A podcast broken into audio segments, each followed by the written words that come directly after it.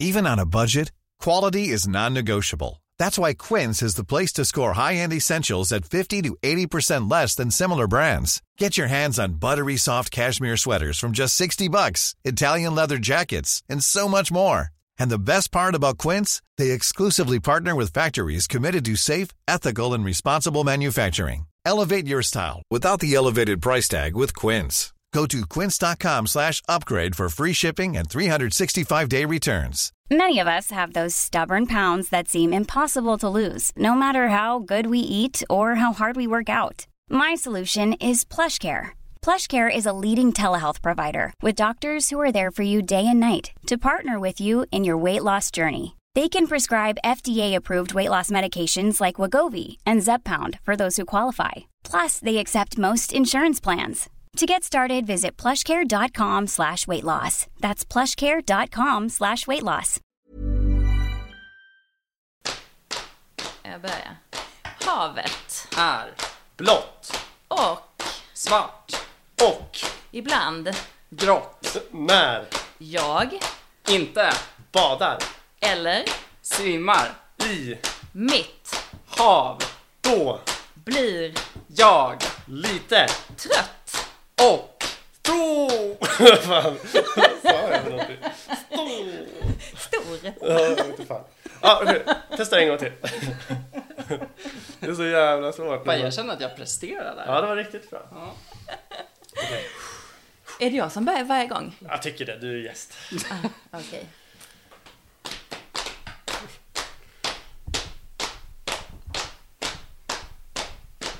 Boken. Är Röd. Men också Kanske. lite blå. Och jag. Är potatis. Men svamp. Men när potatisgrejen. Det har sin historia. Ja. Potatis men. Men, men, men, men, men, men, men. Nej. Ja, men vad bra. Det gick ju bra det där. Ja, det gick ju riktigt bra alltså. Ja, Fan vad kul det var. det var kul. Ja. Fattar när man har lite öl i kistan. och Ja. så. Men blev ni stressade eller? Ja. Alltså, man prestationsstressad. Lite så? Ja. Ja. ja. ja. Jag går ju in för såna här grejer. Alltså. Rulla vignetten.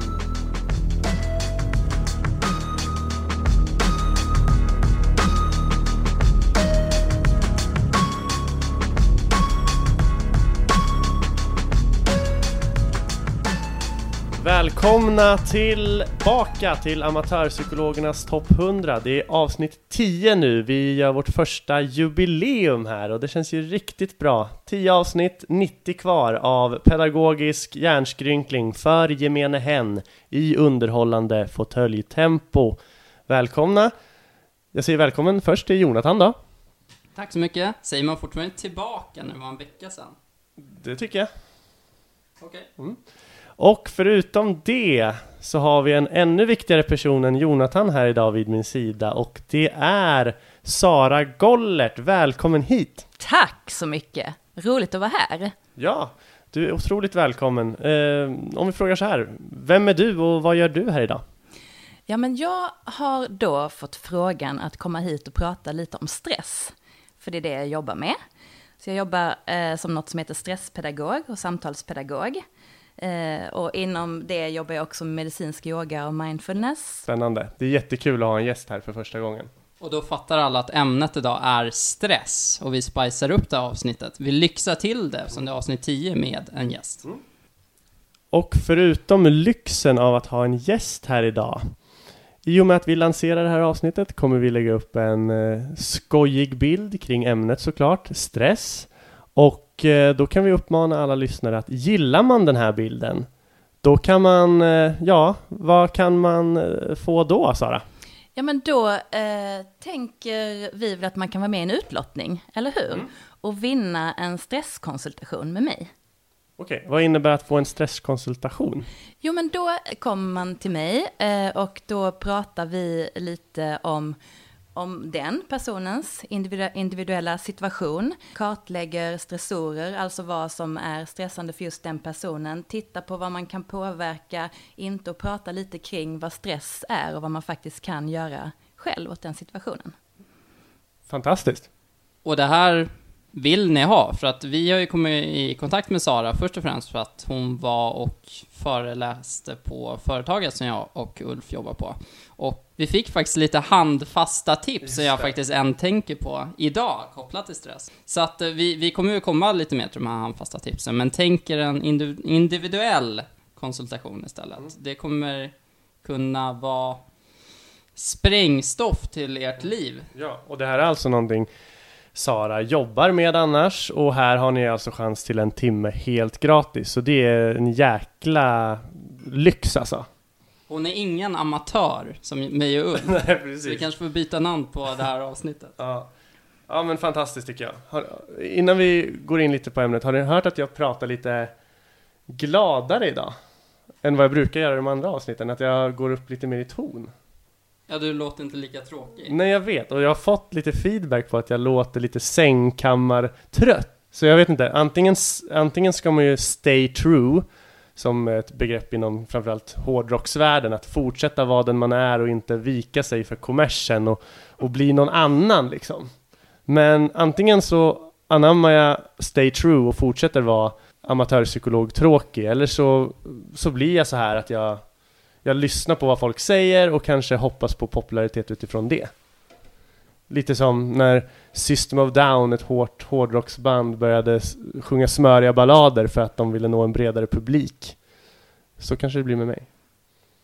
Ja, kanske. Det kan ju hända att jag, jag, min image hamnar lite i fara här också, eftersom jag framstår ju som rolig bara för att du har varit så tråkig. Skit i det nu, nu ska vi gå på ämnet.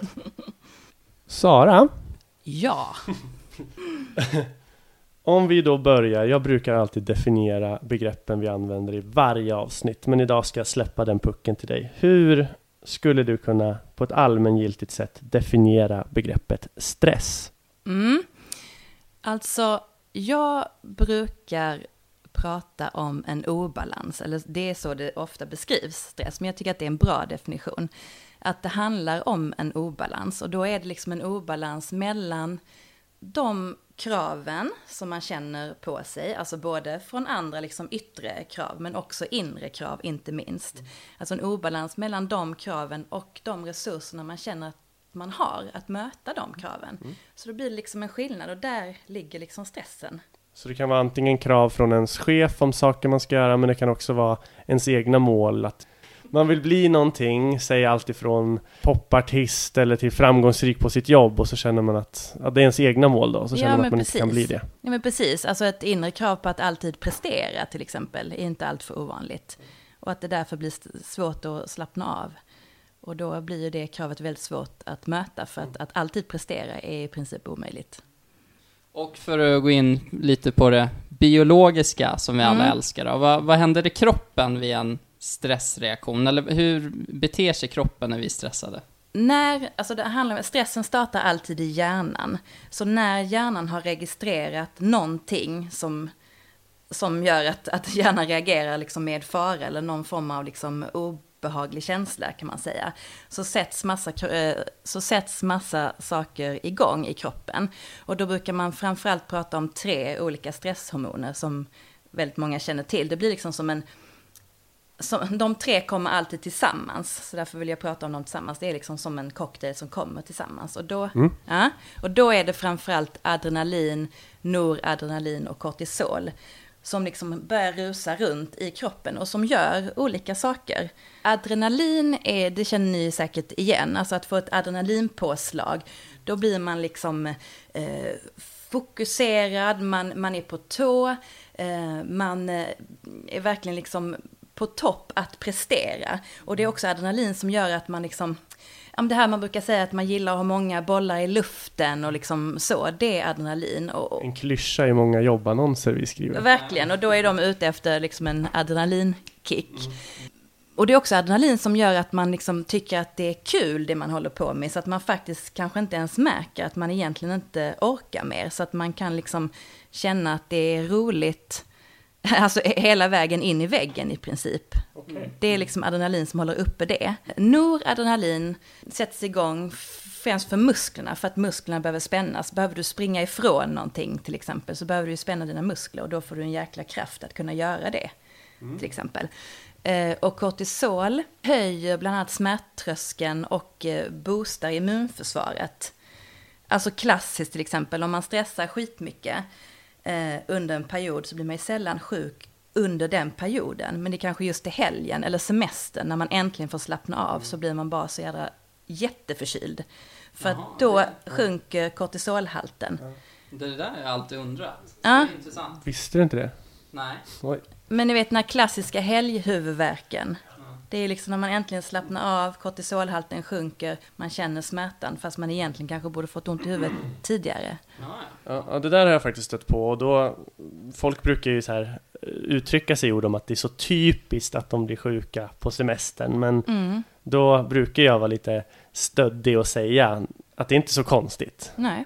och kanske försöka låta lite pedagogisk och lära dem någonting. Mm. Och jag trodde såklart det bara var någonting som man trodde. Ja, Som att man blir förkyld av kyla. Mm, precis. Men, Det är eh, ett annat avsnitt. ja precis. Men det känns som att när man liksom mäter stress och sådär, då är det ofta kortisol man hör. Ja, precis. Det är oftast det man pratar om. Ja. Och det är det som stannar kvar längst i kroppen Ja. också. Okej. Alltså adrenalin och noradrenalin försvinner och bryts ner snabbare. Men kortisol hålls kvar längre. Och det är också det som gör att hjärnan till sist tar skada. Alltså skillnaden mellan stress och faktiskt bli utbränd. Då har hjärnan tagit skada.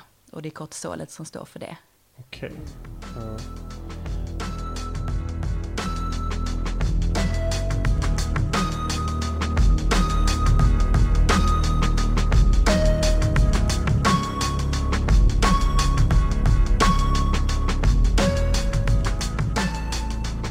Sa lite kring det här om att eh, muskler spänns och så vidare. Mm.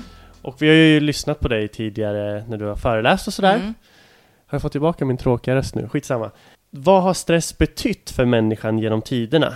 Från Mm. liksom grottmänniskotiden, för det vet jag att du har pratat om, Mm. och vad betyder det, vad, vad har stressen för funktion idag?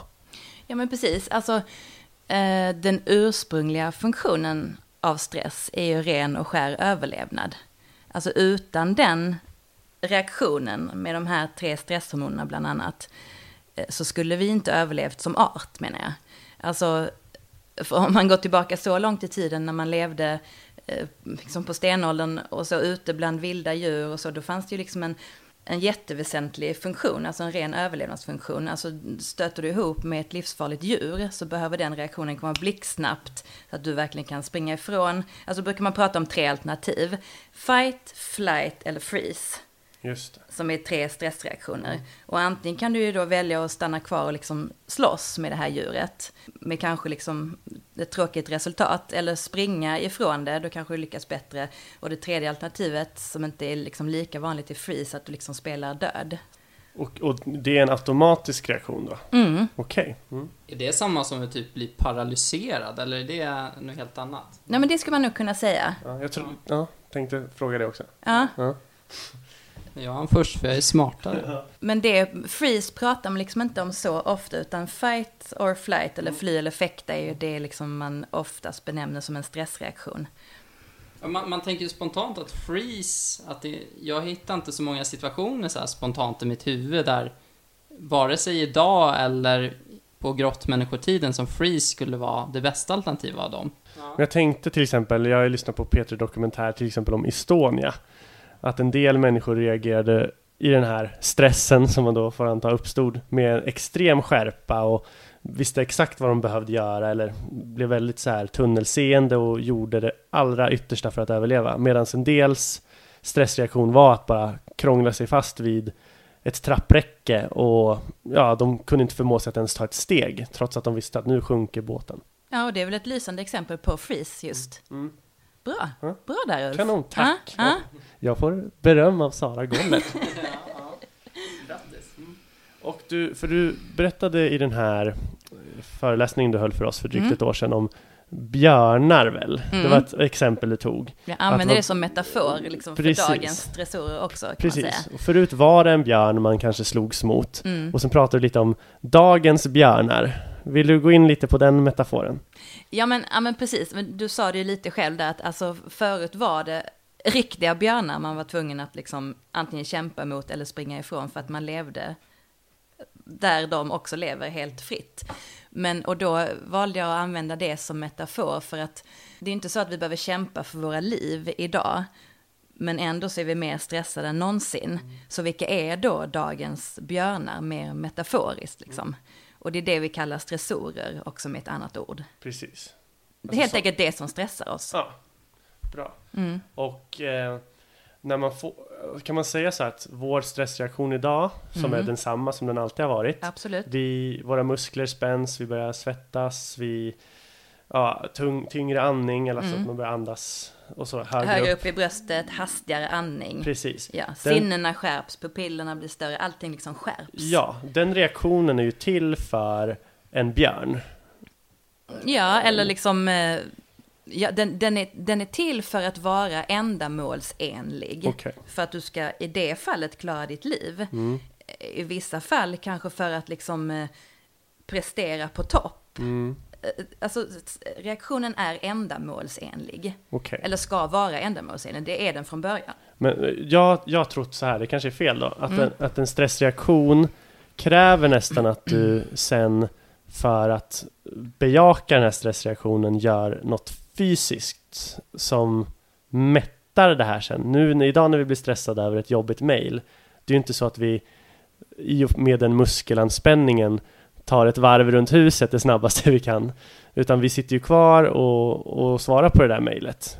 Finns det någonting i det att en stressreaktion kräver rent biologiskt en fysisk ansträngning för att lugna sig? Eller är jag Alltså behöver ett utlopp. Ja.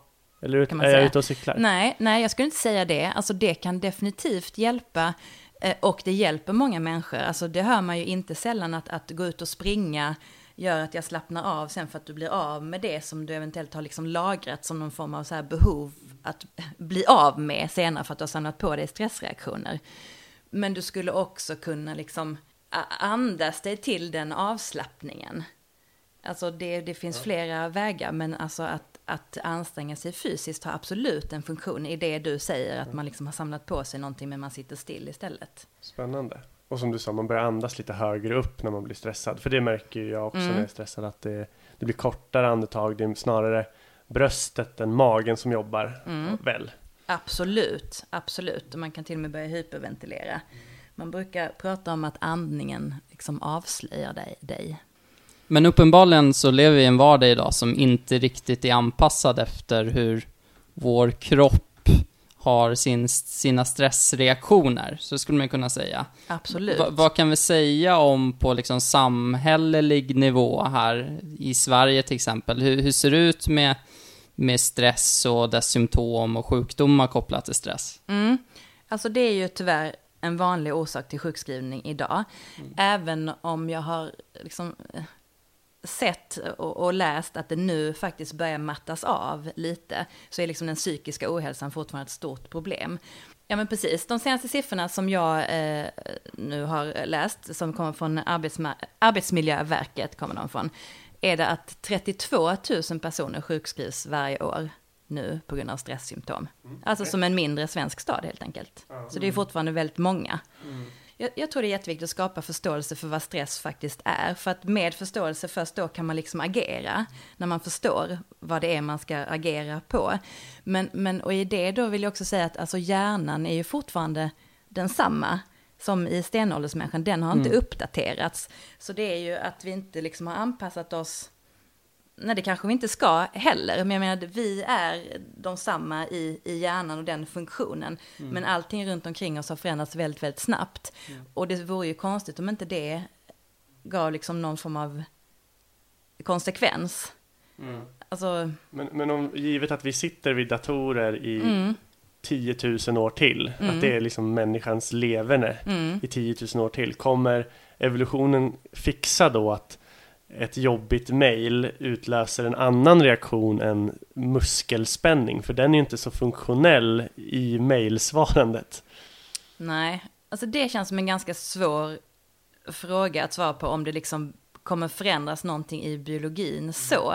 Men det jag tänker kring det är ju att vi kommer behöva lära oss att förhålla oss till det på ett annat sätt. Mm. Alltså utvecklingen kommer ju troligtvis inte gå långsammare och vi kommer inte sitta mindre vid datorer eller vara mindre uppkopplade och allt det som faktiskt stressar oss. Men vi behöver lära oss att, att förhålla oss till det på ett annat sätt.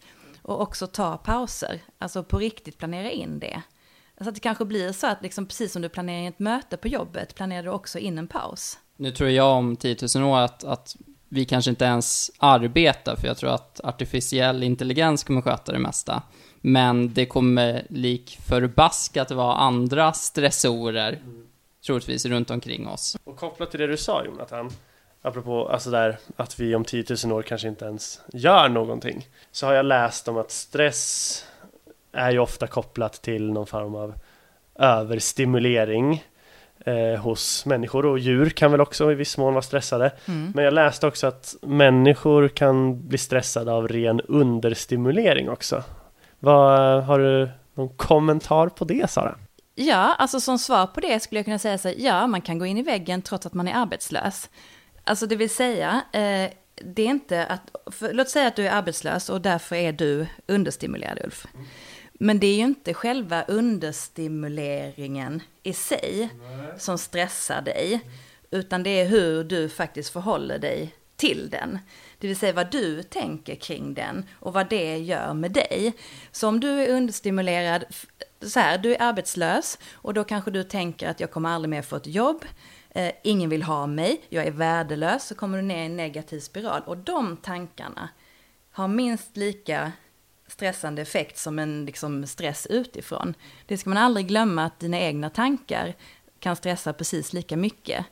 Får jag Nobelpriset nu om jag outar idén att tänk, kan man bli stressad av att man känner att man har för lite krav och för mycket resurser? Alltså ett omvänt mm. samband. Mm, typ till exempel när man är arbetslös, att man har ja. en massa resurser men inga krav. Gud ja. Alltså då kan det bli så här, jag, kommer, jag får inte utnyttja hela min, min potential.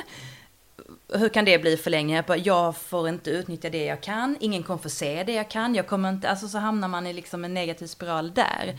Så allting, alltså vi är ju eh, det som kallas konstruktivister, det vill säga vi konstruerar liksom det vi har omkring oss.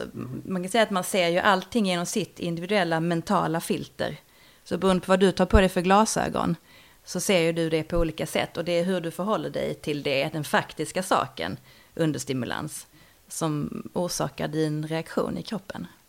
Ja, och, och också för att återkoppla till det som, som Ulf sa, så är det ju massa samhälleliga normer som man inte upplever att man når upp till kanske om man har en överresursad tid, men då är det troligtvis man är långt ifrån att upp uppfylla kraven att faktiskt jobba eller uppfylla kraven mm. att vara en aktiv person som det är så starka normer kring. Mm. Kan jag tänka mig att det är en väldigt stor stressfaktor. Ja, absolut.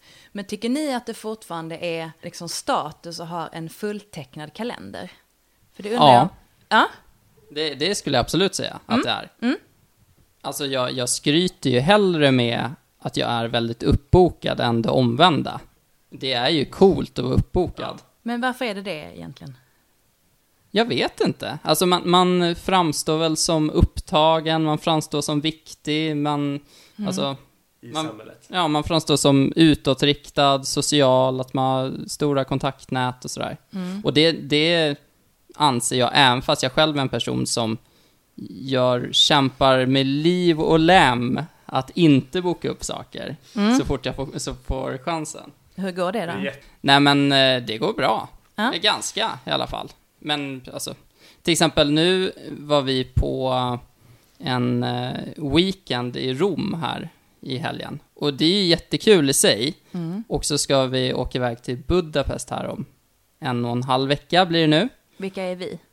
Det är kopplat till jobbet då. Jaha, jag tänkte, var inte ja, du nej, nej, nej, precis. Nej, nej. Och det är, alltså, det är jätteroliga saker i sig, med den känslan att inom, ram, inom loppet på, av tre veckor ha liksom, två weekends uppbokade det är ju lite stressande.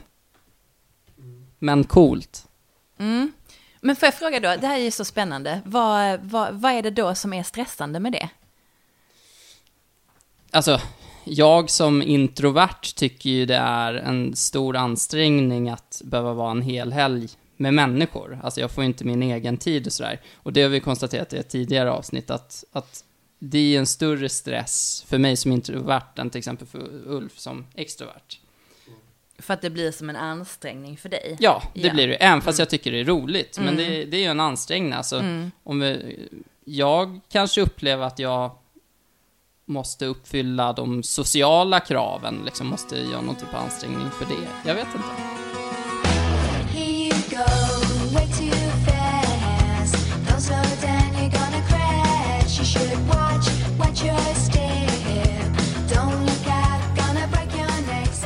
När är stress bra och när är stress dåligt? Kan man svara på den frågan?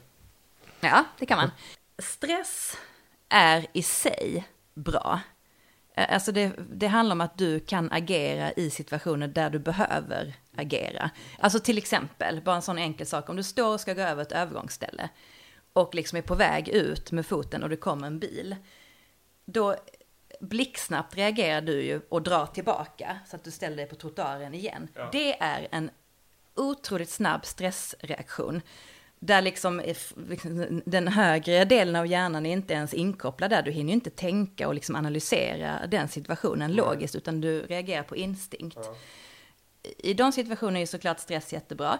Eller om du ska eh, hålla en presentation eh, eller prestera någonting idrottsligt som du gör, Jonathan, där du liksom behöver eh, vara... Ja, jag gymmar också. Gör du det? Okej, när du också ska eh, prestera Ulf, när ni ska prestera någonting bara, där ni behöver vara fokuserade, lite på tå, skärpta, då är ju stress fantastiskt. Men skulle ni behöva prestera det hela tiden, alltså dag ut och dag in, utan vila, då är stress skitdåligt. För det handlar om eh, tiden, helt enkelt. Och balansen däremellan, återigen, balans mellan liksom, eh, krav och resurser, balans mellan prestation och vila. Så att eh, stress i sig är super, men över tid är det skadligt. Jag, jag håller ju på med det, alltså jag lyfter ju då. Och det är troligtvis den idrott som är mest positivt påverkad av stress. Jag skulle säga att ungefär, att jag blir ungefär 10% starkare utifrån min anekdotiska bevisning. Men när jag har jämfört när jag har lyft otroligt adrenalinfylld kontra när jag lyft utan något typ av stresspåslag. Så, och det är ju otroligt mycket ju. Ja, visst. Nej, men och i det läget är det ju precis de stresshormonerna som gör att du, och det kanske skulle gjort ont i vanliga fall om du inte hade det påslaget, men nu känner du inte ens liksom om det gör lite ont, därför Nej. att smärtan är bedövad av kortisolet och adrenalinet och liksom, ja, så att det är verkligen det. Ja, så att när vi pratade om adrenalin här i början, det vattnades ju i min mun, för jag har ju bara positiva associationer till adrenalin. Men eh, jag tänkte väl att, att något som är väldigt aktuellt nu är ju sociala medier och vad, vad som liksom har hänt med något som kallar på vår uppmärksamhet här hela tiden. Ja, man kan ju också se att, att liksom tjänstemannajobben idag så har ju gränsen mellan fritid och jobb suddats ut väldigt mycket, så man ska ju vara tillgänglig i mångt och mycket hela tiden. Och adderat på det så ska man även vara tillgänglig för, ja men om man nu använder Facebook och Instagram och man får sms och allting. Jävla Snapchat som jag skaffade i helgen. Jag stressar sönder på grund av det. Men, men att, att det inte är bra att liksom vara tillgänglig för jobbet 24 timmar om dygnet, det, det kan vi väl liksom vara ense om. Men hur är det med det här med att liksom vara tillgänglig för sms i privata sms eller att det poppar upp på Instagram och Facebook och sådär? Är det någon skillnad där, det kontra att vara tillgänglig för jobbet hela tiden? Förstår jag vad jag menar? Ja, men jag förstår vad du menar. Eh, Alltså jag skulle säga att vara tillgänglig privat på Facebook och Instagram och allting, alltså eh, det kan vara minst lika stressande. Mm.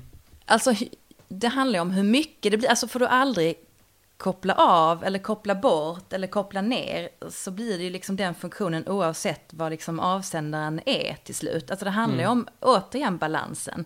Och sen kan det ju också vara så här, alltså det beror ju på hur man förhåller sig till jobbet. Jag, jag kanske tycker mitt jobb är skitkul så det, det rör mig inte om det liksom håller på och mejlas därifrån fram till tio vissa kvällar. Och jag kanske tycker det är skitkul att höra av kompisar men det finns ju också en, en gräns. Alltså det handlar om hur mycket det blir oavsett vad det är skulle jag säga. Mm, mm. Jag somnar ju i stort sett alltså, två av tre nätter med mobilen i handen. Alltså för att jag typ mässar mig till sömns eller så. Och det, är, Men- det är ju liksom, det är social stimulans och social press ända tills ögonen inte håller, håller sig öppna mer. Men nu säger du ju det med ett ganska stort leende. Men Ja. hur blir det för dig egentligen? Alltså jag har ju jag har upplevt mig som stressad ganska många gånger och den här veckan har faktiskt varit ganska tuff stressmässigt. Men Mm. det är något jävligt positivt och nu är det verkligen peppar peppar ta i trä. Men Mm. när jag väl lägger mig i sängjäveln Mm. så blir jag, då somnar jag oftast ganska direkt. Så det, jag tar ju inte med mig det in i natten, tror jag inte. Jag Nej. somnar väldigt bra. För det kan Mm. väl vara en vanlig reaktion att man har svårt att sova när man är stressad. Ja, alltså sömnen brukar påverkas definitivt. Men det är vanligare att man somnar men sen vaknar efter några timmar. Alltså att det är en avbruten sömn. Det är vanligare än för att ofta kan man kanske somna för att man liksom är så jäkla trött och så pass utmattad. Men sen kan man inte hålla, liksom, ha en ihållande sömn för att man måste liksom vara på sin vakt. Typ. Ja, det där är intressant, för att jag känner mig väldigt lugn, får höra från min omgivning att jag är väldigt lugn och tar saker på ett lugnt sätt. Mm. Och tycker mig inte känna mig så stressad. Men jag har ju inte under tio års tid någonsin vaknat mindre än tre gånger på en natt. Är det sant? ja. Jag ska säga, min största kanske konst, fet, konstigaste humorfetisch Ja. är att jag skrattar alltid åt folk som sover dåligt. Jag, jag vet Åt inte folk varför. som sover dåligt Det är just typ alltså. det, det är liksom någon, Var, varför det? det är någon märklig form av skadeglädje. Det är typ Ja. roligare när någon snubblar på ett komiskt sätt. Men en väldigt specifik form av skadeglädje också. Alltså, jag har ju, eh, jag har ju en, en av mina absolut bästa vänner klagar alltid om hur dåligt han sover. Alltså jag kan typ, jag, jag gråter av skratt när han berättar vilka jobbiga nätter han har. Vad, vad är det för fel på mig då? Nu blir det off topic. ja, har det någonting med empati att göra eller? Fan. Det har vi konstaterat att Ulf är empatilös i tidigare avsnitt. Men, eh, och, Men det ska jag, bara, ska jag bara säga då att eh, empati är ju faktiskt någonting som försvinner i när man är för stressad. Det, det, det pratar vi faktiskt om i avsnitt 8. I empatiavsnittet. Ja. Och kort bara att man i och med framförallt att man har sett att empatinivåerna har sjunkit med tiden från 70-talet och framåt och att en av orsakerna är stressen för att stress skapar ett mer jag-fokus där man själv måste klara av sina björnar. Då är det svårt att bry sig om andra. Mm. Lite så. Mm. Oj, nu fick jag glänsa. ja. Men i alla fall, min dåliga sömn, det kan vara stress, det vet vi naturligtvis inte. Men det, och just nu, nu har det här pågått ganska länge, men jag har ju reflekterat över min livssituation just nu. Jag har ju Mm. ett krävande jobb och sen så Mm. elitsatsar jag inom styrkelyft, vilket är träning sex dagar i veckan Oj. och liksom höga krav där. Den här förbannade podden. Och sen den här podden där vi har Mm. upptäckt att okej, nu ska vi spela in varje torsdag Mm. och då måste vi plugga in för ämnet varje tisdag och onsdag och det här ska vi göra 91 gånger till. Oj. Jag har klippning på det. Mm. Spontant Min- låter det lite mycket om man ska planera in lite luft också i kalendern. Det finns väl något koncept. Jag tycker vi ska hoppa på nästa fråga snart här, men Mm. för att komma vidare. Men jag har hört att det fanns något koncept, eh, turismkoncept i Sverige, i Mm. Norrland någonstans, som hette Bara Vara. Mm, just det. Där man typ fick, ja, man åkte ut till, man betalar liksom dyra pengar Mm. för att få åka ut till en stuga eller något mitt i ingenstans. Mm. Ingen kontakt med omvärlden, man blir, alltså vi får inte ha mobil, man får inte ha någonting. Nej. Man får sitta i en stuga typ en helg. Mm. Sen blir man hämtad på söndagskvällen eller något. Så har man varit där utan tv, utan någonting. Alltså, lampor kanske finns som enda elektriska grej, vad vet jag. Mm. Men alltså någonting som, ja, man ska totalt fri från all den här stressiga stimulansen. Mm. Jag tror att, alltså det har ju funnits jättelänge, bara vara. Det är en, en gammal, men eh, jag vet flera som har varit där, men jag tror att den typen av liksom, rekreation, eller den typen av semester, om man vill kalla det, eller paus, kommer mer och mer, tror jag. Så att tysta retreats finns ju också på diverse ställen. Nu låter jag väldigt egocentrisk här, men apropå mitt liv där jag har liksom tre stora områden där jag har krav på mig, alltså jobb, min träning och sen inspelningen av den här podden. Finns det någon skillnad kring saker som är rena passioner, som min träning till exempel? Jag har krav på mig själv, men jag tycker alltid i princip det är roligt. Skiljer det sig mot så här, jag gillar mitt jobb och tycker det är roligt också, men det är inte samma passion som det är min träning, förstår jag menar. Även fast när jag är där så är det klart man är passionerad och sådär. Men det jag tänker på på fritiden är ju min träning. Så. Finns det någon skillnad mellan den typen av krav man ställer på sig själv på en, något som är en hobby och passion kontra jobbrelaterat? Alltså det är ju återigen hur du tänker på det, för att det handlar ju om, inte grejen i sig, There's never been a faster or easier way to start your weight loss journey than with PlushCare. PlushCare accepts most insurance plans and gives you online access to board-certified physicians who can prescribe FDA-approved weight loss medications like Wigovi and Zepbound for those who qualify. Take charge of your health and speak with a board-certified physician about a weight loss plan that's right for you. Get started today at plushcare.com slash weight loss. That's plushcare.com slash weight loss. plushcare.com slash weight loss. Hey, it's Ryan Reynolds, and I'm here with Keith, co star of my upcoming film, If, only in theaters, May 17th. Do you want to tell people the big news? All right, I'll do it. Sign up now and you'll get unlimited for $15 a month in six months of Paramount Plus Essential Plan on us. Mintmobile.com slash switch. Upfront payment of $45 equivalent to $15 per month. Unlimited over 40 gigabytes per month. Face lower speeds. Videos at 480p. Active Mint customers by 531.24 get six months of Paramount Plus Essential Plan. Auto renews after six months. Offer ends May 31st, 2024. Separate Paramount Plus registration required. Terms and conditions apply if rated PG. Quality sleep is essential. That's why the Sleep Number Smart Bed is designed for your ever evolving sleep needs. Need a bed that's firmer or softer on either side? Helps you sleep at a comfortable temperature? Sleep Number Smart Beds let you individualize your comfort so you sleep better together. JD Power ranks Sleep Number number 1 in customer satisfaction with mattresses purchased in-store. And now, save 50% on the Sleep Number limited edition Smart Bed for a limited time. For JD Power 2023 award information, visit jdpower.com/awards. Only at a Sleep Number store or sleepnumber.com. utan du tycker att träningen är, är så pass rolig och den är en passion för dig och det gör det ju också lättare för dig att gå dit än till jobbet kanske, även om du tycker jobbet är roligt. Men det är liksom ingen skillnad i, alltså det det sätter igång hos dig, eh, det är det ingen skillnad utan det är mer vad du har för tankar kring det som skapar en annan känsla. Det är så lite svårt att uttala sig om den skillnaden liksom. Alltså, och, och ett sätt skulle kunna vara så här, alltså träningen, du kanske inte ens vill benämna det som krav. Krav kanske man säger om någonting som är liksom, har en negativ klang. Alltså, förstår du vad jag menar? Att det liksom, eh, då kanske man benämner det olika. Men någonting jättelustigt, alltså du kan ju älska ditt jobb och ändå gå in i väggen. Därför att man orkar inte hur länge som helst. Kopplat till det där då. Vi Ja. pratade lite innan vi spelade in podden här om eh, två begrepp vi kanske ska strunta i, men vi, vi bara nämnde distress och eustress. Mm. Som jag hade stött på när jag läste på Wikipedia, den fina sidan här om Ja. dagen. Och, och att det fanns någonting som, alltså distress, då är man stressad kring negativa saker, att någon, man känner orimliga krav på sig som man liksom inte riktigt mäktar med Nej. och som du sa om obalans, att ens resurser kanske inte räcker till. Och sen läste jag att EU-stress, eller som vi väljer att kalla det idag, är positiv stress kanske. Att det är en stresskänsla man känner kanske, alltså ett, en ruskänsla inför någonting man verkligen tycker om, tycker är kul. Det kan vara, som Jonte berättade här om sin träning, som ger honom den här positiva känslan även om det händer ungefär li, liknande saker i kroppen. Det här när man är riktigt förälskad i någon, eller när man ser på trisslotten när man håller på att skrapa, shit, här kommer fem miljoner för fan.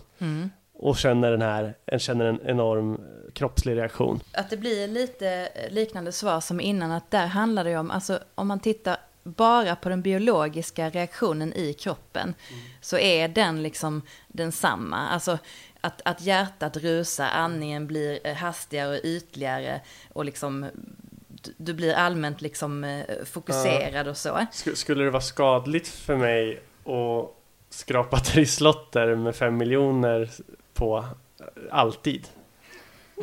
Om jag satt och gjorde det konstant och upplevde den här stresskänslan, hade jag liksom gått in i väggen av positiv stress då?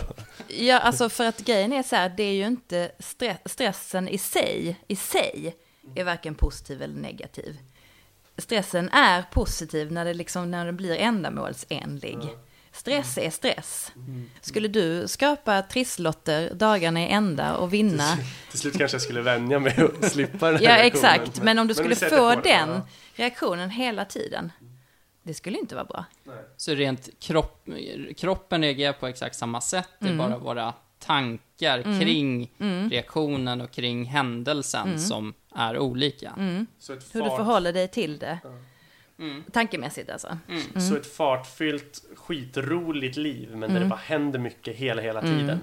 Det är också lika framkallande av kanske Mm. gå in i väggen som en negativ stresssituation i livet. För det finns, ju, det finns ju många historier som är så här, jag älskade mitt jobb, jag bara körde på, jag kände inte av kroppens signaler. Alltså man blir ju liksom lite som att man har en, en påse över huvudet och känner inte in någonting. Det är läskigt Och, ja, det är ju skitläskigt. Och sen bara plötsligt en morgon kom jag inte ur sängen. Det har ju alla hört sådana historier. Och det är ju sant. Och det är det som händer då. Du har liksom ett adrenalinpåslag ända in i väggen. Det är jättekul. Ja, det är fantastiskt tycker jag. Alltså det, är- det är så intressant. Ja, Men eh, jag tänkte höra, för att jag har ju också, men jag har ju utmaningar att stänga av mitt jobb när jag kommer hem. Och jag tror att det är en stor nyckel att faktiskt kunna göra det. Och att det ligger väldigt mycket ansvar på en individ inom framförallt kanske tjänstemannasektorn att eh, hitta liksom taktiker för att kunna göra det här. Jag har provat att stänga av min mail på telefonen, alltså jobbmail. Men då blir det bara att jag känner mig stressad för att jag inte har koll på den. Så jag har slutat med det. Och eh, ja, det, det är lite svårt att stänga av och det, det beror ju på vad som har hänt under arbetsdagen. Det kan ju vara mer eller mindre stressiga situationer naturligtvis. Och där jag absolut som mest vill undvika det, det är ju precis innan jag ska sova. Och då har jag försökt hitta, liksom skapa som små rum i huvudet som man går in i, där jag har, där jag har ett ämne som jag tänker på innan jag ska sova, som inte upphetsar mig för mycket, som är så här, varken för positivt eller negativt. Jag har försökt med lite sådana olika grejer, men det har inte riktigt funkat. Jag tänker Nej. på två saker. Dels tänker jag på att det låter väldigt så här typical introversion att ha de här teknikerna. Jag Ja. vet inte om det är, jag bara, nu är jag ju amatörpsykolog. Jag är, ja, det håller inte jag med om att Nej, det är okej, typiskt okej. introvert. Ja, nej. nej. Jag har ju oftast fel. och det, det andra... Fan, vågar jag säga det här? Det andra, jag, jag, fick bara en enkel segway till att typ så här tänka på någonting annat. Typ i en sexuell situation. jag vet inte vad jag vill fråga. Eh, Det är väl ifrån? Ja, inte... men det, det är en klassisk sägning ju. Så här, till exempel ett Hassan-avsnitt. När han ringer, ringer upp någon och det enda han typ berättar av värde till den här personen är Ibland när jag har samlag med min fru så brukar jag ibland tänka på fotboll för att inte få för tidig utlösning. Hon bara jaha, och så typ lägger han på. Okej. Jag, jag Ja. tänkte bara på det när du sa det. Jag vet inte. Mm. Nej, jag fattar Då inte får du kopplingen. iväg lite där Ulf. Ja, eller? men det är så roligt idag. Jag är Ja. så taggad. Ja. Nej men eh, i alla fall, det var lite av de taktiker jag har försökt. Mm. Men har du något tips på vad man kan göra för att liksom lyckas stänga av jobbet när man inte vill ha jobbet i huvudet? Det som brukar vara väldigt effektivt är ju liksom att träna på att vara här och nu. För att det i sig är ju liksom avkopplande. Alltså till exempel att du följer din egen andning eller liksom känner in din kropp. Alltså både andningen och kroppen kan ju liksom inte vara någon annanstans än här och nu. Så när du följer din andning så måste du vara här. För du kan ju liksom inte andas då eller sen. Mm. Alltså att det är när man far iväg och är någon annanstans som det kan bli väldigt uppstressande. Och det här måste ju kräva mycket träning för att lyckas med. Ja men det gör det ju, men varje gång, låt säga att du ikväll när du går och lägger dig, då dras dina tankar till olika saker. Varje gång du för tillbaka din uppmärksamhet eller ditt fokus på till exempel din andning eller på din hand eller liksom känner in din kropp. Då har du liksom tränat på att vara närvarande, då har du tränat på mindfulness. Mm, Varje mm. gång du gör det. Det är ju faktiskt en, för jag nämnde här i början att, att jag har tagit med mig konkreta tips från när du var hos oss och föreläste. Och just det här med att så här, två djupa, bra andetag kommer man ganska långt med för att hitta det här.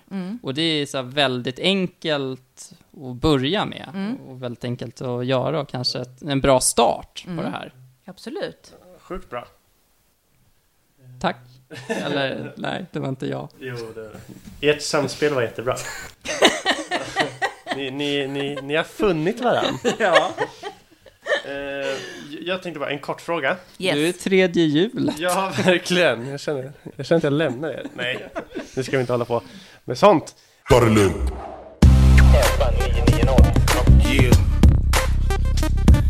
Ta det lugnt.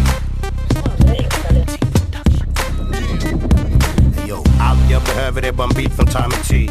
Även om det är en brunbredd, det är lugnt jag går förbi. Varför heter det systemet som sätts igång när man är stressad det sympatiska nervsystemet? För det är väl det som sätts igång med alla kroppsliga reaktioner. Det är absolut det som sätts igång. Och Alltså, det det- kallas sympatiskt för att det Ja. är snällt. eller? Nej, det var faktiskt, det, den frågan ställdes, just det, är det sympatiskt, men vad var det då? Var det så enkelt att det var sympatiskt för att det räddar en? Jag kan inte svära på detta svaret, så det, det känner jag att vi får hoppa över. Men det heter absolut sympatiska och Ja. parasympatiska. Ja, parasympatiska är det som lugnar ner oss. Ja. Sympatiska är det som stressar upp oss. Ja, och då brukar jag föredra, alltså det är ju medicinska termer. En del känner till det, andra inte. Men eh, liksom metaforiskt så är det ganska effektivt att prata om gas och broms. Ja, just det. Kommer ni ihåg? Ja, jo men det känner jag igen. Ja. Och då blir det så lätt att föreställa sig att du behöver gasa, absolut, men du behöver också bromsa. Just. För vad händer om man gasar hela tiden? Kör in i väggen. Ja, till exempel. Mm. Eh, Får jag, får jag bara sticka in med en fråga kopplat till förr... kopplat till förr, det vi var inne på innan, så får du klippa och klistra lite Ulf. Jag blev bara så nyfiken, jag kom på det nu. För jag brukar ha, när jag ska sova, Mm. då har jag ibland som taktik, jag hejar på ett fotbollslag som heter Manchester United då, som Ulf också gör. som spelar ikväll om 52 minuter. Ja, Herregud, ska vi vara klara då? Då ska vi vara klara. Men eh, då brukar jag, för att då har jag märkt att jag hittar en avslappning när jag tänker vilken laguppställning jag skulle ställa upp med det laget nu. Är det här och nu? Svår fråga. Men det, det är ju bättre än jobb. Det är ju liksom inte... Det är inte kopplat till här och nu. Nej, det är, väl inte, bara- det är inte riktigt kopplat till tid, skulle jag säga. För det är ingen... För då kan man ju säga så här. Vad har den tanken för effekt på dig? Den är så här, den gör mig inte särskilt upphetsad. Den är så här behaglig och lite tråkig. Mm. Det vill säga, den lugnar ner dig lite, eller? Ja, precis. Och jag Ja. har faktiskt en grej där som Alltså, är... då, då vill jag bara säga, alltså då är den ju ändamålsenlig för dig. Ja. Alltså, det, det, jag skulle säga det är inte svårare än så. Funkar det för dig så är det ju så. Men det är bättre att tänka på andningen. Nej, men alltså funkar det för dig såklart, men alltså andningen har ju någon form av garanti för att du andas ju här och nu, så följer du den så är du här och nu. Då fokuserar du på nuet, så att säga. Och jag skulle säga min motsvarande där, för det hade jag Mm. faktiskt. Och det, Jag har ju, jag brukar, för att varva ner, alltså när jag känner att jag kommer hem Mm. och är lite stressad. Det som får mig att varva ner mer än någonting annat, det är att kolla gamla debatter. Alltså 70-80-tals debatter. Politiska alltså. Eh, Där gubbar sitter och pratar om olika politiska agendor. Då, då får jag en otrolig harmoni i kroppen. Jag märkte det bara häromdagen att ja, men fan, det finns inget jag hellre gör nu när jag är så här stressad än att sitta och glo på det här ett tag. Nej. Det kanske du inte kan säga varför. Eller- Nej, alltså då skulle jag behöva fråga runt det. Så här, när tittar du på en sån debatt första gången? Associerar du den till liksom att du låg i din mammas knä hemma? Alltså finns det liksom någon form av association till den? Som gör att du faktiskt blir lugn. Alltså att den triggar någonting hos dig som, och påminner dig om någonting. Det kan jag inte ens svara på själv. Nej. Det, det är bara en reaktion jag märkt och jag är tacksam för den. Ja, Mm. och då ska du vara det. Ja, ska jag. Ja. Jag upptäckte en annan sak. Mm. Eh, när man är stressad, när jag är stressad så upplever jag att jag sväljer maten jag tuggar väldigt fort. Är det klassiskt stress? Just sväljer. Alltså tugg, alltså man äter och så sväljer man innan man liksom kanske har hunnit tugga klart maten. Ja, Ja. det är klassiskt. Det är klassiskt. För var är du då i tanken? Om du tänker tillbaka på din senaste stressade matsituation. Imorgon. Ja, alltså någonting inom en snar framtid förmodligen som bör eller ska ske. Exakt. Ja. Finns det några skillnader mellan män och kvinnor kopplat till stress? Alltså förutsättningar eller hur utsatta de är. Det kanske går hand i hand i och för sig. Mm. Då kollar jag upp lite statistik först och främst, eller, och det vet ni ju säkert redan. Men, men alltså statistiken från Försäkringskassan Mm. visar att kvinnor mellan 30 och 40 är de som är med. Det är liksom den mest stressade gruppen Ja. idag. Eh, och det finns ju också undersökningar som visar att, att medan mäns blodtryck och kortisolhalt sjunker när de kommer hem från jobbet, så höjs kvinnors blodtryck och kortisolhalt när de kommer hem. Varför vet man någon förklaring till det? Ja, och då är det fortfarande oftast så i dagens samhälle att kvinnan liksom har huvudansvaret för hemmet. Så att då blir det liksom som att gå på ytterligare ett skift. Eh, Så att då kan man liksom inte stressa ner, utan då är det massa annat som behöver göras hemma. Är liksom den förklaringen. Det känns som en av många samhälleliga normer som kanske är till nackdel för kvinnor. Ja, Ja. absolut. Så det är ju en skillnad. Och sen så är, det ju, om man tittar liksom på kvinnodominerade yrken som inom vården, sån så är ju stress eller sjukskrivningen väldigt hög. Och jag vet inte om kvinnor väljer mer omvårdande yrken och sen så är, liksom Eh, både belastningen och stressen högre där. Alltså jag tror det finns väldigt många orsaker, men eh, om man liksom tittar rent biologiskt på sårbarhet och så, så, så vet jag faktiskt inte om, om det finns någon skillnad. Så jag tänker att den är snarare individuell, den sårbarheten för hur stressad eller hur känslig man faktiskt är, snarare än män och kvinnor. Okej. ja. Jag läste någonstans att även om kvinnor är de som överlag sjukskrivs mer av stress och så, så läste jag att män har större risk att drabbas av stroke eller hjärtinfarkt Mm. till följd av sin stress. Ja, så är det ju. Och det är också fler män som begår självmord. Det är också intressant. Ja. Alltså, nu menar jag att det skulle, alltså att, att liksom hålla undan känslor och liksom inte, kanske inte ge utlopp för det för att det inte anses vara okej, för att man råkar vara man. Alltså sådana saker kan också spela in. Mm. Ja, det känns ju inte som att det är lika okej att vara stressad som man. Nej, ju. det kanske inte är lika tillåtet att faktiskt uttrycka det. Och då tar det sig uttryck på andra sätt, som stroke, hjärtinfarkt och alltså i väldigt tragiska fall såklart Ja. självmord. Är, vi, är vi mer stressade idag än förr? Om vi går tillbaka 50 år eller så. Ja, det verkar ju onekligen så. Alltså, jag tänker att det hänger ihop med utvecklingen och sociala medier och allt det vi har pratat om. Ja. Alltså att det blir mer och mer som pågår omkring oss non-stop. Och att det är klart att det vore konstigt om det inte påverkade. Jag kommer att tänka på, jag läser en bok nu som heter, eller lyssnar på en bok som heter Sapiens av Johan Noah Harari, tror jag han heter. Och eh, där pratar han om gamla så här, jaktsamhällen, där de Mm. levde ganska till synes chill. De, de la kanske fyra timmar om dagen på att liksom samla och jaga och, och sådana grejer. Och sen så hade de övrig tid till familj och allt annat som de kunde tänkas göra. Så det låter till synes som en väldigt ostressig vardag, men sen, man vet ju inte riktigt. De kanske kände världens stress inför hur nästa säsong skulle se ut eller, eller sådär. Så det, det är svårt att veta. Nej, men det vet man inte, men det känns ju, apropå det här att ni fortfarande tycker, liksom att, att det verkar som att eh, det fortfarande är liksom status att ha en fulltecknad almanacka. Nej men det jag vill säga, det, det, det fanns kanske inte, alltså jag menar det fanns väl knappast då, även om man är stressad för nästa års skörd till exempel. Så är det ju liksom, det är inte riktigt samma sak som att vara uppbokad, alltså varenda sekund. Nej, nej. Jag tänker att det är en skillnad där ändå. Mm, verkligen. De hade inte lika mycket intryck. Valmöjligheterna var inte lika stora allmänt. Och det var en fråga också. Valmöjligheter kopplat till stress. Finns det en eh, korrelation? Alltså jag tänker att det är bara, alltså det är ju såklart individuellt, men det är bara att tänka på hur man själv skulle reagera om man ställs inför massa val hela tiden. Alltså det är klart att det sätter igång någonting för väldigt, väldigt många. Så det tror jag att det spelar in. Men återigen, det där är ju, alltså du kanske håller dig kolugn inför en liksom massa val, medan Jonathan känner precis raka motsatsen. Så det är svårt att säga, men jag tror generellt så är det en stressfaktor, ja. Det är så jag tänker valmöjlighet och valfrihet är ju ett sånt som dygd idag.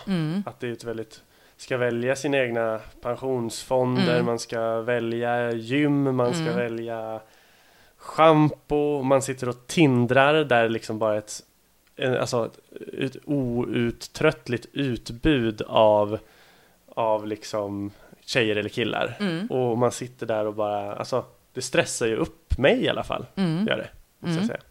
Men får jag fråga där, eh, är det ändå, även om du säger att det stressar upp dig, eh, Jag tänker alltid att något annat, det finns ett bättre schampo, det finns en, Ja. en bättre pensionsfond, det finns en sötare tjej. Det var liksom enklare förut när man var liten och det var liksom, då, var, då var ju klassens snyggaste tjej, det var ju lika med världens snyggaste tjej. I, I ens värld. Nu är det ju bara oändligt med jaktmarker och man blir bara stressad över allt man missar. Men vad skulle hända om du liksom begränsade det själv? Jag bara tänker så här, vad, för någonstans, så om vi nu tar dig som ett exempel, så gör du ju ett val av att vara på alla de här liksom sociala eh, plattformarna och medierna. Så någonting måste det ju ge dig som ändå övervinner din känsla av stress, alltså som är mer värd. Ja. ja, men det är väl en belöning av att Alltså till exempel Tinder och så är ju ett val som, som jag kan välja att ta bort. Så absolut, men där kan jag känna att jag får belöningen. Men när det gäller att välja pensionsfond eller köpa schampo, det måste jag ju göra. Det, jag har ju inget val att inte göra det på ett sätt. Fast du kan ju köpa samma varje gång Ja, också. alltså det kan du ju. Ja, Du behöver inte stå och välja, liksom, du behöver inte ens gå till en butik där de har jättemycket schampo. kanske inte. Alltså, du har ju alltid ett val. Ja, Ja, det blir ju ändå alltid eldorado för dig. ja eller Det är ju jäkligt praktiskt. Ja. Billigt också.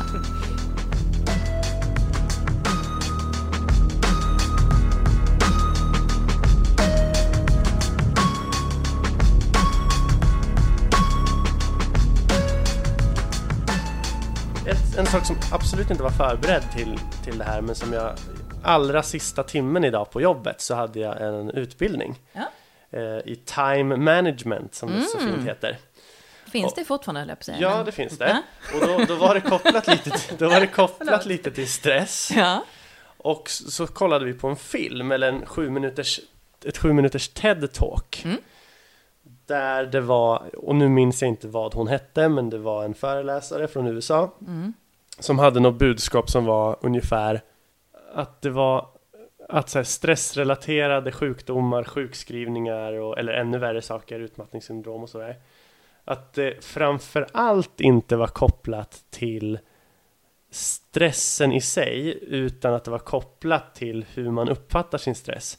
Alltså hur man tänker kring den. Om man, om man tänk, hon, hennes budskap var, tänker man och det här är jobbigt, det här är farligt, det här kommer göra att jag går in i väggen.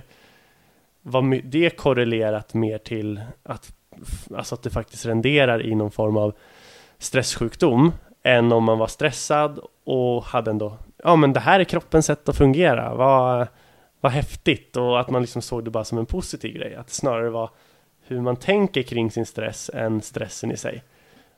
Har du någon koll på det? Nej, men det tycker jag var jättebra att du tog upp. För det är precis det eh, jag ville ha sagt då när jag sa att vi är konstruktivister. Alltså det vill säga, det är inte tingen i sig eller situationen i sig, utan det är precis det som hon också tog upp då, vad vi tänker kring det. Alltså det vill säga, vi har ju med, alla vi människor har med oss ett bagage som gör att vi ser på saker på olika sätt. Det vill säga vi kon- konstruerar vår verklighet. Alla har sin egen sanning. Eller om man så vill, liksom, man har sina egna, liksom, jag har mina glasögon på mig och du har dina. Vårt liksom eget mentala filter. Och det är precis det som gör det. Ja, och det är ju häftigt. Ja. Men vi sa ju samtidigt att om man skulle utsättas för stress som var positiv väldigt mycket också så skulle det ge utmattningssymptom. Ja men absolut, ja, men absolut. Men, men, och det är ju själva den fysiska reaktionen. Men det vill säga, alltså om du har en positiv stress, det vill säga i, en, i ett tävlingssammanhang. Alltså även om det är positiva glasögon så sätter det igång samma kroppsliga reaktion. Alltså det har inte riktigt med, det har ju, Men menar du att det, att det är större risk att den kroppsliga reaktionen fortsätter om det är någonting man tänker negativt kring? ja men alltså för att om du har svårt att släppa en tanke så den hela tiden pågår. Alltså om du har positiv stress kring din tävlingssituation, vi tar den för att den är så konkret. Då släpper ju den stressen när du är klar. Mm, Om du går precis. runt och har liksom en negativ inställning, du har liksom de gråa glasögonen på dig hela tiden, du kan alltid vända någonting du ser till negativt. Då är det liksom som en pågående Mm, mm, grej. Så att det handlar ju ändå om att du behöver liksom en, en paus och återhämtning i mm, det, att det fortfarande är balans. Mm. Men, men eh, det som hon Ja. sa var ju att det, är liksom inte, det är ju inte situationen i sig, utan hur du tänker kring Ja. det. Och det är ju det som är det absolut mest väsentliga. Okej. Och det betyder ju också att du, man kan ju förändra sitt sätt att tänka på saker. Ja. Det gör man ju i kognitiv beteendeterapi till exempel. Jobbar man jättemycket med sina tankar. Exempelvis när jag då går och tränar, som verkligen älskar och har passion för det, så kanske jag går dit, det blir, det blir ett stresspåslag under själva träningen, men sen när jag kommer hem så släpper jag det, för jag tycker det är roligt, jag kanske ser fram emot nästa pass, det blir ingen stresspåslag där till exempel. Men Ulf till exempel, när han går och tränar, som bara tränar för att se snygg ut på beachen 2017, han kanske känner när han kommer hem från träning att så här, åh, nu är det träning imorgon också. Och snart är det sommar. Ja, precis. Det är snart sommar. eh, Och jag vill ju göra det där istället imorgon. Alltså då kanske stressen följer med på ett annat sätt hem, om vi ska försöka konkretisera det. Ja, med en träningssituation. Det var ju Ja. bra. Ja. Nu är det ju inte så, Ulf. Vi fattar ju det. Nedsnackad här vi idag. fattar att det inte är så, men det var bara som ett exempel. Fast det är det.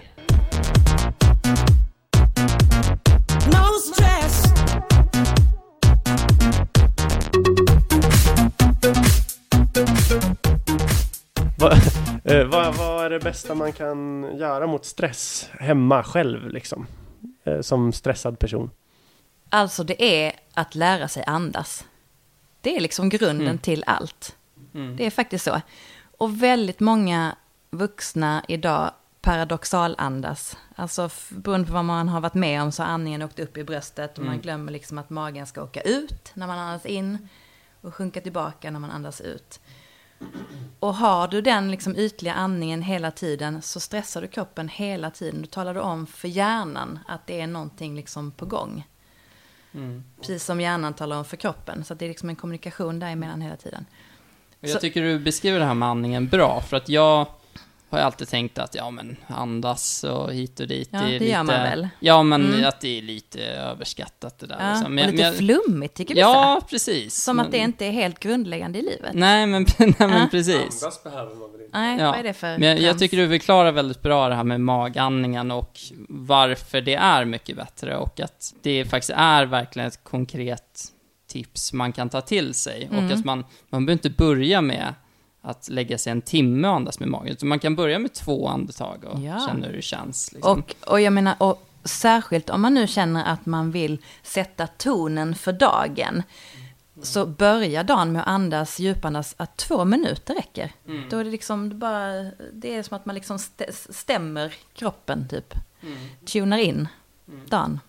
Eh, det är inte någon ny Instagram-bild den här veckan. Jag har varit dålig på att uppdatera. Mm. Nej då. Så jag tänker väl att du får väl bara... Du har inte unlikat min förra bild? Nej, nej, det har jag inte. Då blir det en applåd till. Ja. Ja, tack, tack. Men jag tänker, hur kan man, har du något, apropå sociala medier, har du något Facebook-konto kopplat till din verksamhet eller Instagram? Inget Eller? alls. Nej, nej, du lever som du lär. Mm. Ja. Men hur, om man vill liksom ta del av dina tjänster, hur Mm. kommer man i kontakt med dig då? Nej, men då kan man mejla eller smsa eller ringa. Ja, Vad tycker ni om de eh, vägarna? Ja, brev då? Ja, så här, ska, du, ska du vara ostressad så är det ju flaskpost som gäller. Ja, nej kanske inte just flaskpost, men, men alltså vanliga brev går också bra. Okej. Jag har alltså en brevlåda. Ja, du har det. Mm, mm. Och vill du, vill du outa hur man kommer i kontakt med dig eller känns det som att du inte vill säga det här? Nej men det klipper. kan jag absolut göra. Ja. Alltså man kan ju då mejla mig Mm. på info at saragollert.se. Ja, Ja, och då kan man alltså få konkreta konsultationer kring Mm. sitt eget inte på stress. mejl, men vi kan då bestämma att vi ses. Ja, är liksom ja. inga konstellationer på Nej, mejl. precis, precis. Mm. Och det borde ju vara en bra grej för väldigt många där ute. Uppenbarligen så är stress vår vanligaste väl folksjukdom eller vad man kallar det. Mm. Så, så troligen så ja, det skulle jag säga. Ja. Jag är ju själv, det ska jag säga, jag är ju själv sugen på att prova mer mindfulness och mer meditationsliknande grejer. Så att eh, jag kommer gå åt det hållet också. Mm. Mm. Och paradoxalt nu börjar jag bli stressad eftersom det snart är fotbollsmatch på Ja, TV. just det. Om Men hur många minuter? den börjar om 20 minuter typ. Mm. Men, men vi är, jag har slut på ämnen, du har väl slut på ämnen? Men ska vi göra, du som då var inne på meditation, Jonathan. Ja, alltså den här övningen som jag tänkte att vi skulle göra, ska vi köra den? För det är en form av meditation. Ja, En form av andningsmeditation. Och då tänker jag att vitsen då med den och med, med meditation överlag är ju att sänka de här stress, liksom nivåerna av stresshormoner i kroppen. Och liksom mer få igång, kicka igång kroppens eget lugn och ro-system. mm. Jag blir typ lugn bara jag hör din röst, för Mm. den är väldigt lugnande. En mindfulnessövning som heter andningsankaret. kan man följa med den här hemma? Ja, Ja. Okej då, då ska vi precis köra igång här en mindfulnessövning med Sara Gollert här och eh, jag och Jonathan vill såklart tacka för att ni har lyssnat ännu en gång. Eh, alla lyssnare, fantastiskt att ni fortsätter lyssna. Jag är supernöjd och vi är väldigt taggade och ja, jag vet inte vad jag ska säga. Jag är jätteglad. Det vi har lärt oss av det här avsnittet och det rimliga vore ju att lägga ner den här skiten. För att det är lite för stressigt för båda oss. Men om vi inte lever som vi lär så ses vi nästa vecka. Precis. Snygg eh, ihopknytning och tack så mycket Sara. tack själva. Tusen tack. Kul att vara här. Stort tack. tack. Och som sagt, vi lägger upp en bild i och med att det här avsnittet släpps. Gillar du bilden så är du med i en eh, kolossalt fin utlottning kan man säga. Där priset är en fri konsultationstimme med Sara Gollert alltså. Yes. Och Sara, vad var det din titel en gång till? Stress och samtalspedagog. Precis, med stress och samtalspedagogen Sara Gollert. Nu säger vi hej då och eh, önskar er en trevlig mindfulnessövning här, för det tänker vi ha. Hej då! Hej då! Ciao! Okej, så om ni sätter er till rätta på era stolar och bara känn, luta er tillbaka mot ryggstödet. Känn att du sitter med hela rumpan i stolen, fötterna på golvet, väl förankrade på golvet. Och bara slappna av en liten stund. Och ni har redan slutit era ögon, det är perfekt. Din enda uppgift just nu är att följa ditt andetag så exakt som möjligt. Så det är din enda uppgift nu. Så börja bara följa andningen in och ut genom kroppen så exakt som möjligt. Och andningen sker in och ut genom näsan. Bara notera var i kroppen det känns. Så bara följ andetaget in och ut.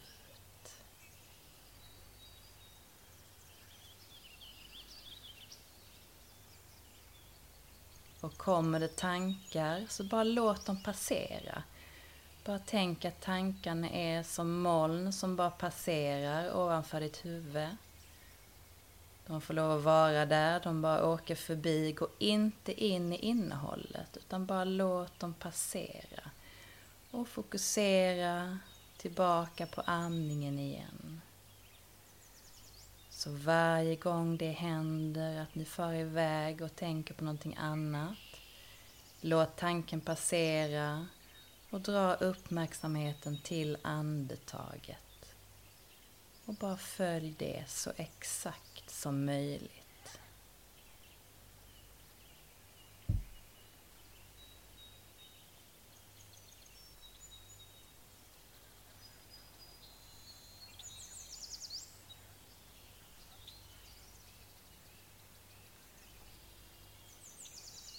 Du kan också lägga märke till var i kroppen du känner din andning.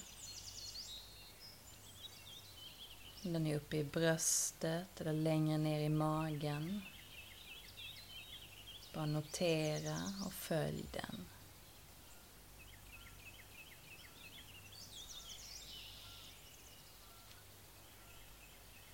Notera vilka förnimmelser i kroppen som din andning för med sig.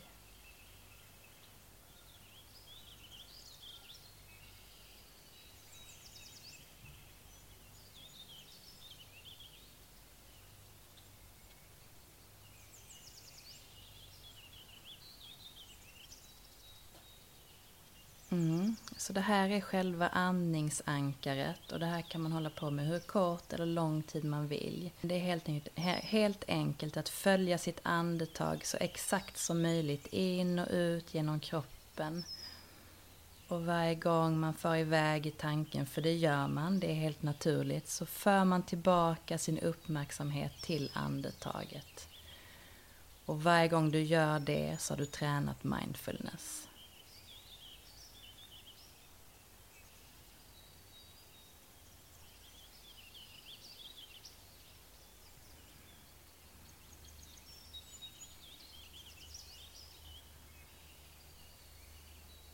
Så ni kan när som helst öppna ögonen och komma tillbaka. Behöver inte göra den så lång.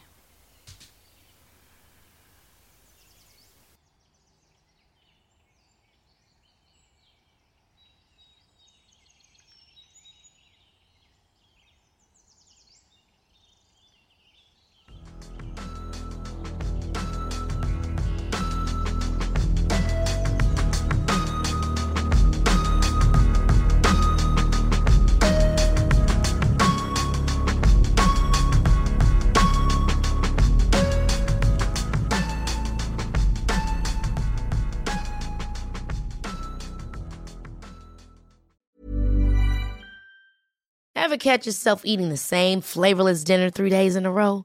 Dreaming of something better? Well, HelloFresh is your guilt-free dream come true, baby. It's me, Kiki Palmer. Let's wake up those taste buds with hot, juicy pecan-crusted chicken or garlic butter shrimp scampi. Mm. Hello Fresh. Stop dreaming of all the delicious possibilities and dig in at HelloFresh.com. Let's get this dinner party started.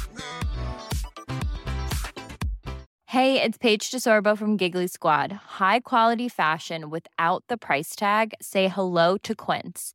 I'm snagging high-end essentials like cozy cashmere sweaters, sleek leather jackets, fine jewelry, and so much more. With Quince being 50 to 80% less than similar brands. And they partner with factories that prioritize safe, ethical, and responsible manufacturing. I love that. Luxury quality within reach. Go to quince.com slash style to get free shipping and 365 day returns on your next order. Quince.com slash style.